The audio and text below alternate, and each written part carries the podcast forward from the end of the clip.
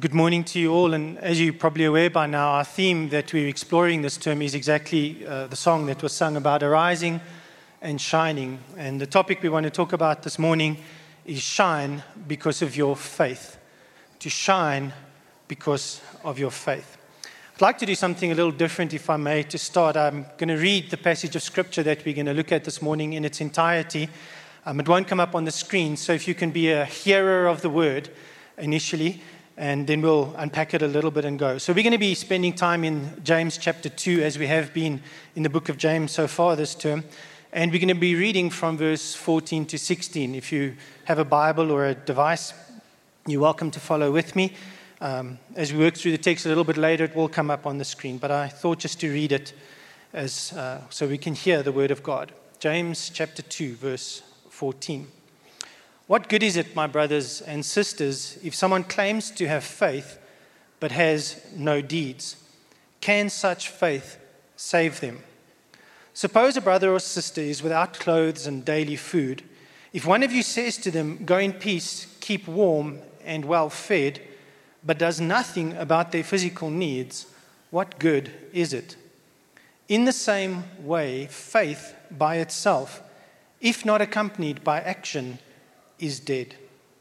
But someone will say, You have faith, I have deeds. Show me your faith without deeds, and I will show you my faith by my deeds. You believe that there is one God? Good. Even the demons believe that and shudder. You foolish person, do, do you want evidence that faith without deeds is useless? Was not our father Abraham considered righteous for what he did? When he offered his son Isaac on the altar. You see that his faith and his actions were working together, and his faith was made complete by what he did.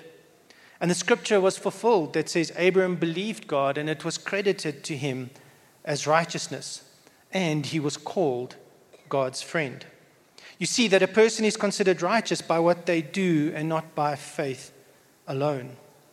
In the same way, was not even Rahab the prostitute considered righteous for what she did when she gave lodging to the spies and sent them off in a different direction? As a body without a spirit is dead, so faith without deeds is dead. Shall we pray? Father, as we engage with this passage of your word, we thank you for your word, that it is living and active, and that you speak to both our, our hearts and our minds. And I pray as we share around your word today that you would apply this word for each person in just the space that it needs to be applied. We ask this in Jesus' name. Amen. So, as we've been in James, we remember that James has been written to a group of Messianic Christians, Jewish Christians, who are starting to experience hardship and trouble and trial because of their faith. I think you've probably realized by now that James is quite direct, he's quite forthright he uh, doesn't beat about the bush. He says things directly, like, get rid of all moral filth. And in this passage, he's also quite forthright and direct. And I want to, as we get into the passage, start by exploring the two examples that James gives us in this passage. He refers to Abraham and he refers to Rahab, the prostitute. Let's look at Abraham's faith journey so that we can understand a bit of the broader context that James is alluding to when he speaks of Abraham in this passage. We can read this story, and we don't have time in the service to read it all through, but from Genesis chapter 12 all the way through to 25, we read the story of Abraham. But we first encounter Abraham in Genesis 12 when he's about 75 years old. So his life of faith, his journey of faith, actually starts late. Sorry for you if you think you're retired. 75 years old at Haran, God appears to Abram and he promises him that he will bless him, but more than that, that all the nations of the earth will be blessed through him. And Abram responds to what God has initiated. God initiates. Abram responds to what God has initiated with faith. What is faith in this context? Simply this that Abram believed that God would do what he said he would do. He believed that when God said he would bless him, he would be blessed. When he believed that God, he believed that God said he would bless all the nations through him. Abram believed that. But more than that, Abram then acts on this belief. He acts on this faith. And he takes his whole family, he uproots them and, in effect, emigrates to a different country, to a different space, to a different place, in response to what God has initiated in his life. And so he's brave and he steps out. He lives in the area where God has promised him that he will inherit the land. His descendants will inherit this land for a while.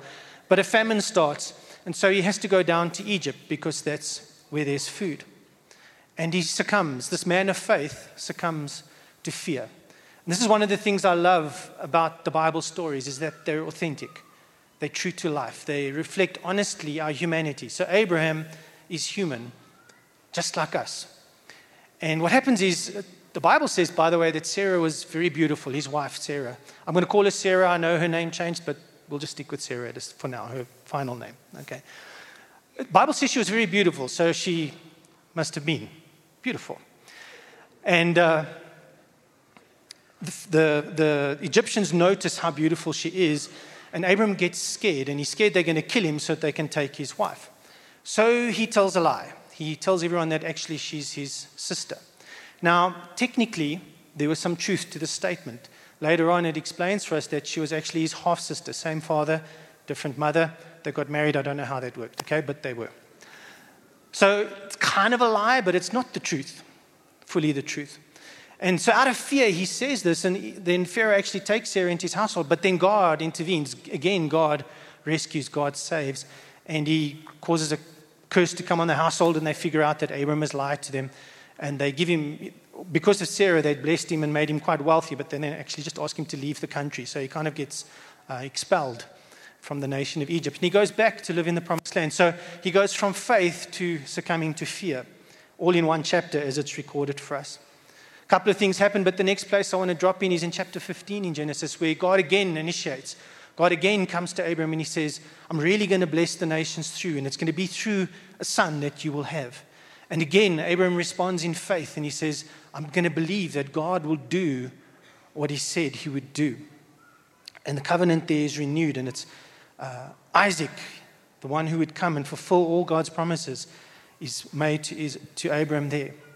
And again, Abraham succumbs to his humanity because I don't know the time sequence, but in the next chapter, we read about the story of Hagar and Ishmael, where Abraham, in his own strength and by his own design, tries to fulfill the promise of God in a way that God never intended to fulfill the promise. He wanted to do something legitimate in an illegitimate way, as Pastor Louis spoke about last week. And out of his own effort, Sarah's battling to fall pregnant. And so he does what is a common custom of his day. He takes her maidservant and they have a son together. He succumbs again to fear. He tries to initiate God's promises in his own strength. Couple of chapters later, Genesis 17, God again comes to Abram and he initiates and he says, Remember the covenant. Ishmael's not the one. You'll have another son. Isaac's the one through whom the covenant will come. And again, Abram believes God and he responds to what God is doing by circumcising his whole household at that time. In the region that Abram's living in, so there's this high moment of faith, moment of fear, high moment of faith, a moment of self effort, high moment of faith, and then another response of fear. In the region Abraham's living in, the, the ruler of the region's name is Abimelech.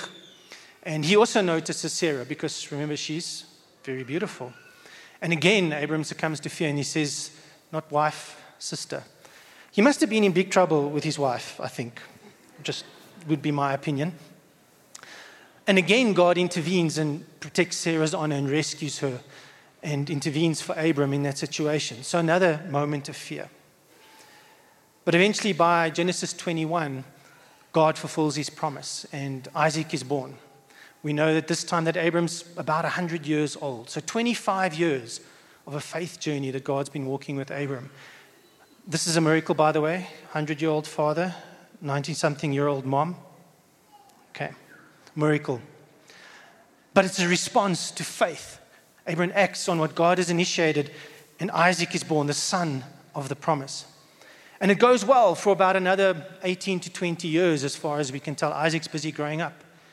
And then Abram's toughest test comes. God comes to him and says, I want you to sacrifice your son. Give the son, the one that embodies your whole faith journey, the one that embodies every promise I've given to you, that son, come sacrifice him, give him back to me.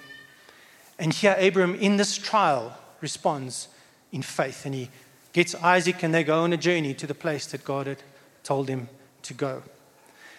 And they go up the mountain, and Abram prepares the sacrifice. Hebrews 11, which is kind of the New Testament's hall of fame for people of faith. Hebrews 11 speaks about Abraham, and it says that he was so certain of his faith in God at this time was so strong after this 40 year journey, plus year journey, that his faith in God is so strong that he was prepared to kill his son, firmly believing that God would raise him from the dead. He was so convinced that God would do what he said he would do. His faith was so set on God because he'd grown to know him. He'd grown to know him as the faithful God, the one who keeps his promises in his faith journey, that he knew that God would, even if he had to do a miracle like raising his son from the dead. Fortunately, that's not how it worked out. God then provides a different sacrifice. And Abram becomes the father of the faith. He's the father of the Jewish nation, but he comes, as Paul tells us uh, in his writings, that he's the father of all those who believe. He becomes a hero of faith. God initiates, Abram responds in faith, and then takes the actions that are commiserate or that correspond to that faith. The other person that's mentioned in the story, uh, in the, that James refers to at least, is Rahab the prostitute. This is quite a contrast. Abraham, the father of the Jewish nation, the man of faith, and Rahab, the prostitute. Doesn't, James doesn't mince words, it's what she was. You can read about Rahab's story in Joshua chapter 2 and chapter 6. What essentially happens is the nation's now ready to conquer, to take the promised land, basically to take another step in fulfilling the promise that God had made to Abraham. But before they go in, Joshua sends out some spies, particularly two of them to the city of Jericho, because he knew that was the first city he had to conquer. And the spies go into the city, and for some reason they go to Rahab's house. Rahab obviously ran a brothel, and I don't know why they went there. It's really dodgy, actually. But maybe it was the best place in the city to gather information or something holy like that. Um, but they go there, and the city officials become aware that there's spies from the Israelite nation in the city. And so they come hunting for the men, obviously to do them harm. It seems, though, that Rahab, if we read Joshua 6, had a very clear understanding of what God was doing. She'd heard of what God had done in Egypt 40 years previously, more or less. She'd heard about how God had preserved the nation. She knew God's plan was that they would inherit the land. She responding again to what God initiates in faith. And she says to the spies, Don't worry, I'll hide you.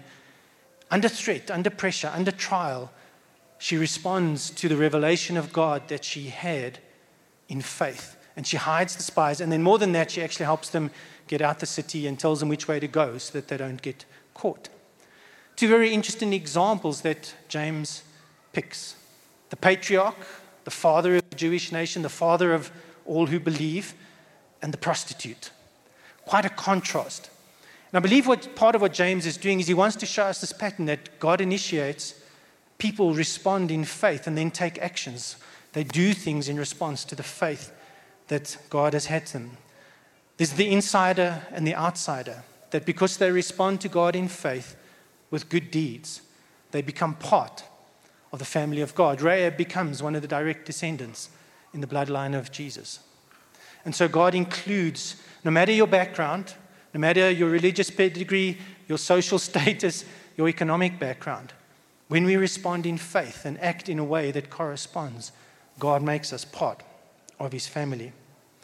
We live in a world that, well, it's an interesting world largely, but one of the things that is interesting for me in the world is that we tend, we, other people, not people in this room, other people, tend to live compartmentalized lives. In other words, we allow things to fall into certain categories.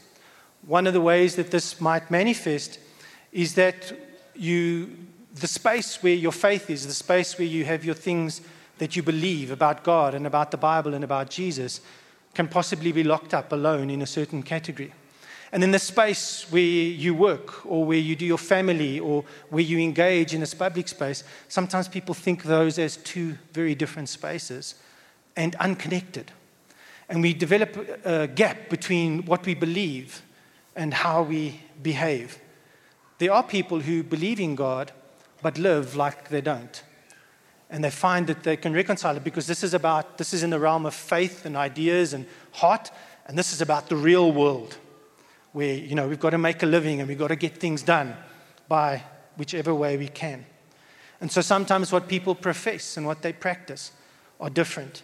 The creeds that they hold to and the conduct that they exhibit is different. And what James is really probably getting at in this passage is that what we believe and how we behave must correspond. Perhaps I can say it best this way, and if perhaps this is the phrase you can remember from today, is that what James is saying is that your faith must translate from private space to public space. Your faith must translate from intention and belief to action. Your faith must translate from Sunday to Monday to Tuesday to Wednesday to Thursday. Your faith must, Friday, Saturday too. Your faith must translate.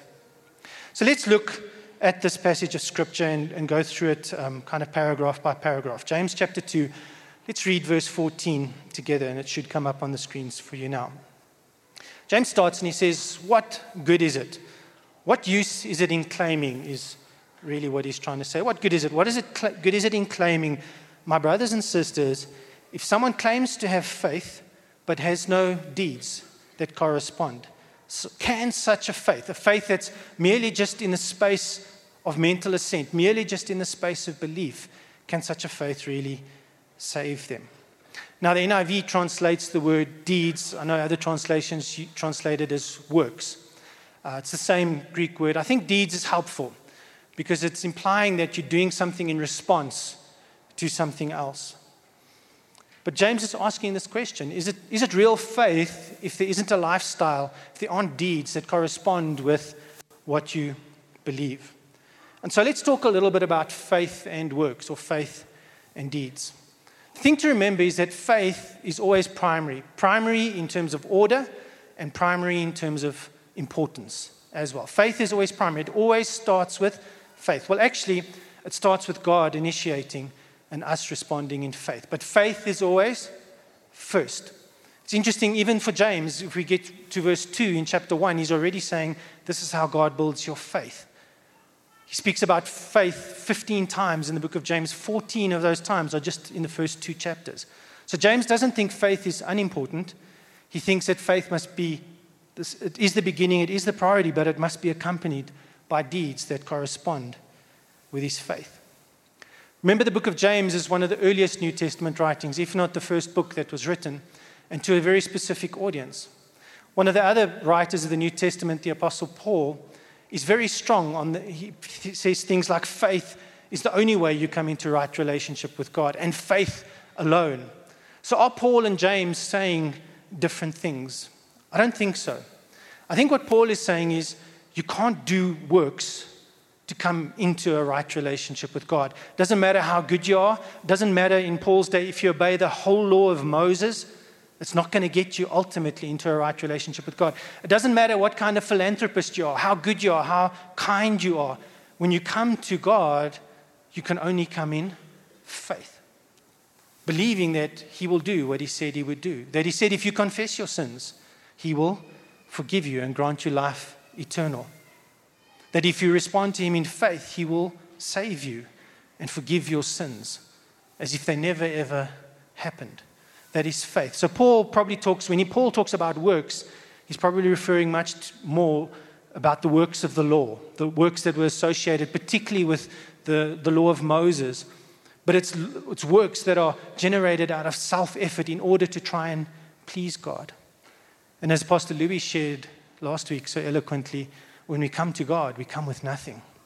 There's nothing we can do in terms of our self effort and our works that can get us into right relationship with God. It's mercy, and it's the price that Jesus Christ has paid for us. James's focus is a little bit more on what happens after you've come to faith, the works you do after faith. So Paul probably talks more a bit about works of the law, and James probably talks about works of love. Paul talks about it in the same way. In the book of Galatians, he says, your faith must express itself in love. God has prepared, I think it's Colossians where he says, God has prepared good works for you to do in advance. Paul's saying the same thing in those passages as what James is saying here. But James is very clear you have to have faith in Jesus. Remember always that James is the half brother of Jesus. So he grew up with Jesus, he knew him. If anybody could have come in by family association, James might have got the nod. But James in himself knows that you first come by faith. So even as we read this passage where James is talking a lot about the deeds that accompany our faith, it's important that we understand that faith is first. When James talks about deeds or when he talks about works, he's talking about the deeds of love that we do. It's the when Jesus said, If you love me, you'll obey me. It's those works that come from obedience because we love God. So effectively, James is saying, Your faith must translate, must translate from belief and inside you to what happens externally in your conduct. Let's keep reading in verse 15 of James chapter 2. James writes and he says, Suppose a brother or a sister without clothes and daily food, if one of you says to them, Go in peace, keep warm, and be well fed, but does nothing about their physical needs, what good is it? In the same way, faith by itself, if it's not accompanied by action, is dead. This is a very challenging couple of verses of scripture, particularly living in a country where we are faced with poverty quite directly on a daily basis. James is talking here and he says if a brother or sister within the household of faith literally is naked, is clothed in rags, and does not have a daily allowance, does not have enough food for the day, and all you do is you say what the Jewish word would have been shalom. The Jewish word shalom means peace but it also refers to a little bit broader, like a well being. But if you know that somebody's in need and you just say shalom, how are you helping him? That's what James is saying. Now, in the way that the, the original language, the Greek, is constructed, part of what it implies is if that is your continuous practice, if that is your ongoing way that you deal with people in need, if you just say, well, bless you, or shalom to you, if that is your normal practice, and obviously, it implies that you have the means to be able to help them. If you don't have food and somebody else needs food, you can't help in that space. But when you have the means to help, but your continual practice is to go, well, bless you, and don't ever attend to anything beyond that, James is saying, how does that help? What good is that? He's saying that faith by itself, a faith that just goes, well, I hope it's all going to be fine, that kind of faith is not a real faith. He's saying that we need to move beyond our good intentions and beyond goodwill. In verse 18, he carries on. It's a bit in your face, eh? This Bible. Sure, okay. But someone will say, he's arguing hypothetically now. If someone will say, You have faith, but I have deeds. In other words, you're an ideas person and I'm the action man. Or I'm an ideas person and you're the action guy. You know, I, I know how to pray and confess and my theology is all good and you're the action person. Now, I don't know if you've ever been in meetings like that. You have the ideas people and the action people. Some people just want to get stuff done and some people just want to talk about it. Okay. So he's saying hypothetically, some people say, no, it's just, you know, it's just about what you believe. You must believe the right thing. And he's going, and actions, he says, well, I'll tell you what, I'll show you my faith by your deeds. You show me your faith without doing anything, it can't be seen. Why? It's just all in your head, or it's all in your spirit, wherever it would be. I'll show you my faith by my deeds. Verse 19, you believe that there is one God. Good. And then I think somewhat sarcastically or ironically, if you're an English teacher, even the demons believe that and shudder. He's alluding here to the Jewish Shema, which is basically the, a daily confession that the Jewish people made. It comes from Deuteronomy chapter 6 and verse 4. It would start something like this Hear, O Israel, the Lord your God is one. He's saying it doesn't help you make this religious confession you're just saying this religious thing and it never translates beyond the confession, if it never translates beyond the creed. He says, even the demons know there's one God. It's not enough just to know that there's one God. Even the forces of darkness know that. Except with them, it causes fear. It's an interesting analogy that James does here, where he uh, draws this analogy between people who just say stuff and demons who just know stuff. And so he's saying we have to move beyond belief to a place of real trust, beyond mental assent. So where our faith does translate. We move beyond just the creeds and the confessions of our faith to a real place where we live our faith out in practice. James is again saying our faith must translate beyond ourselves. It must translate into deeds that align with God's good purposes.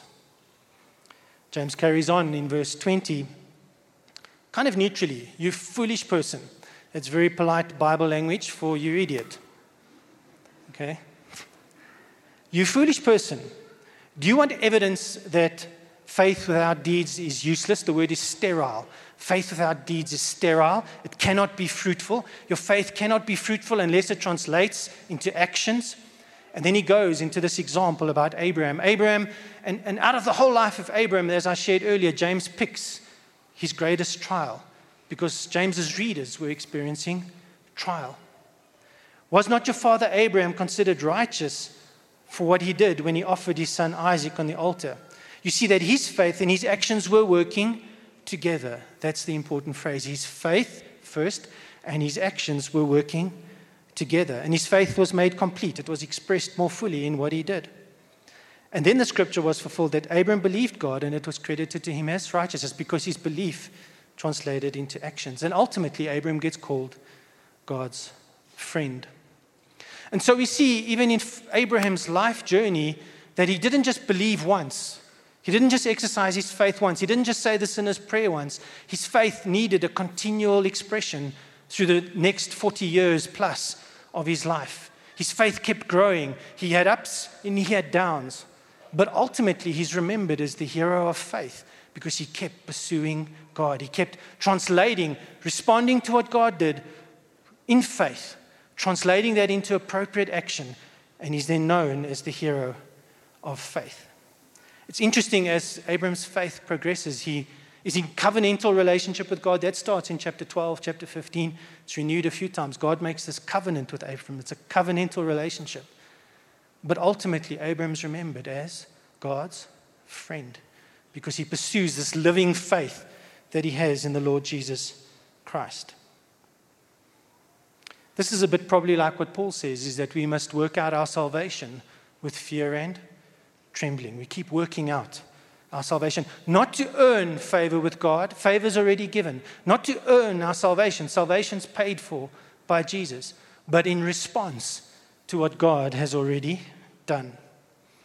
Verse 25 In the same way, was not even Rahab the prostitute considered righteous for what she did when she gave lodging to the spies and sent them off in a different direction?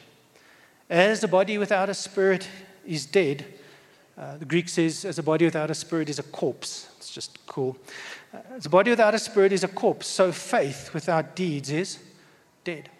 So, again, no matter your background, patriarchal prostitute, if you respond to what God initiates in faith, believing that He will do what He said He would do, and you take action on that. Rahab did something because of what she believed under pressure from the authorities. God then provided for her.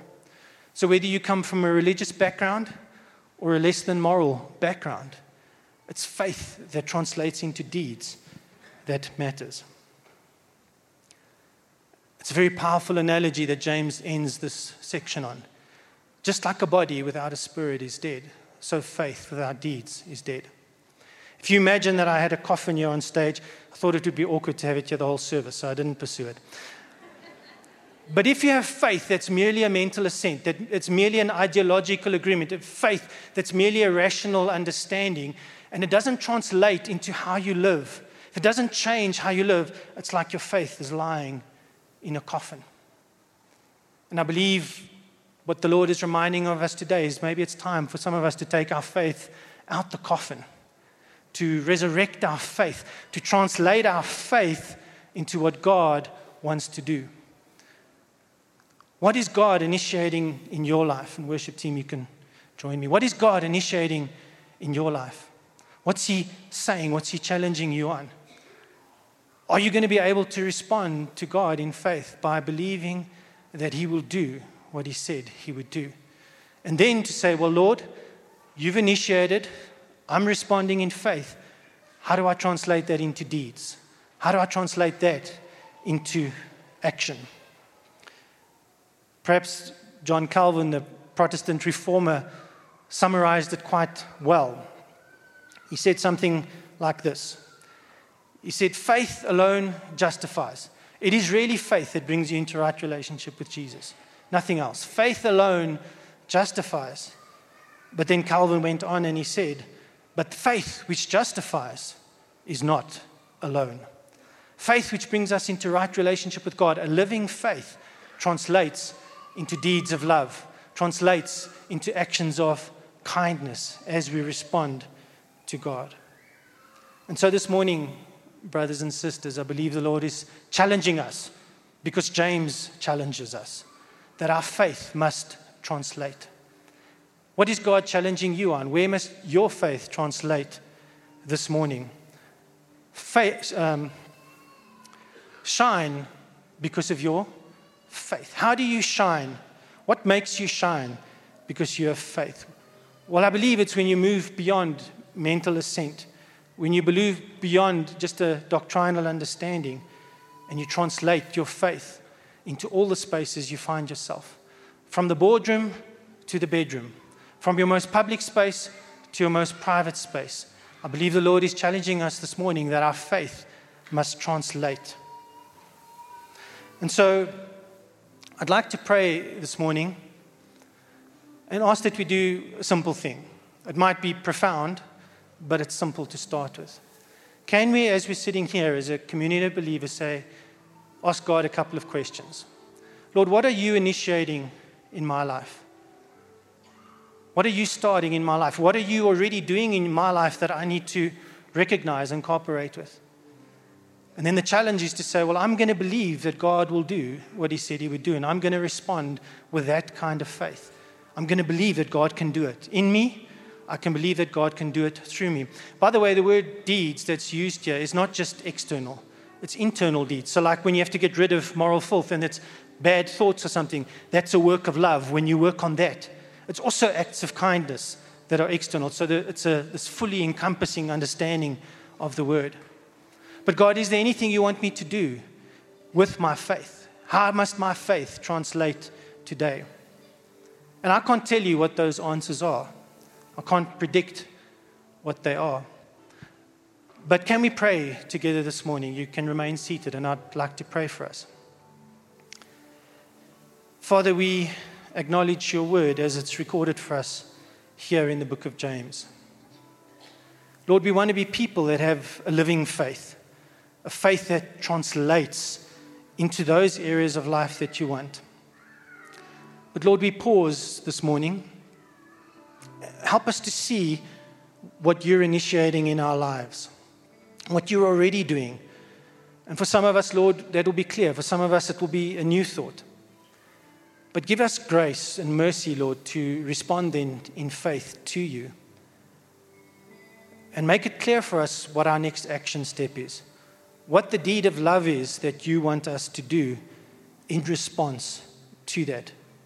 What deeds of obedience are you calling us to as individuals, but also, Lord, as a community of faith? And we're just going to re- remain silent for probably no more than a minute and just create a space for God to be able to speak to us. That might come through a thought, you might hear a still small voice, you might just have a clear impression, or you might just have a desire to get involved or to start doing something. But Lord, we wait on you. Would you speak to us in Jesus' name?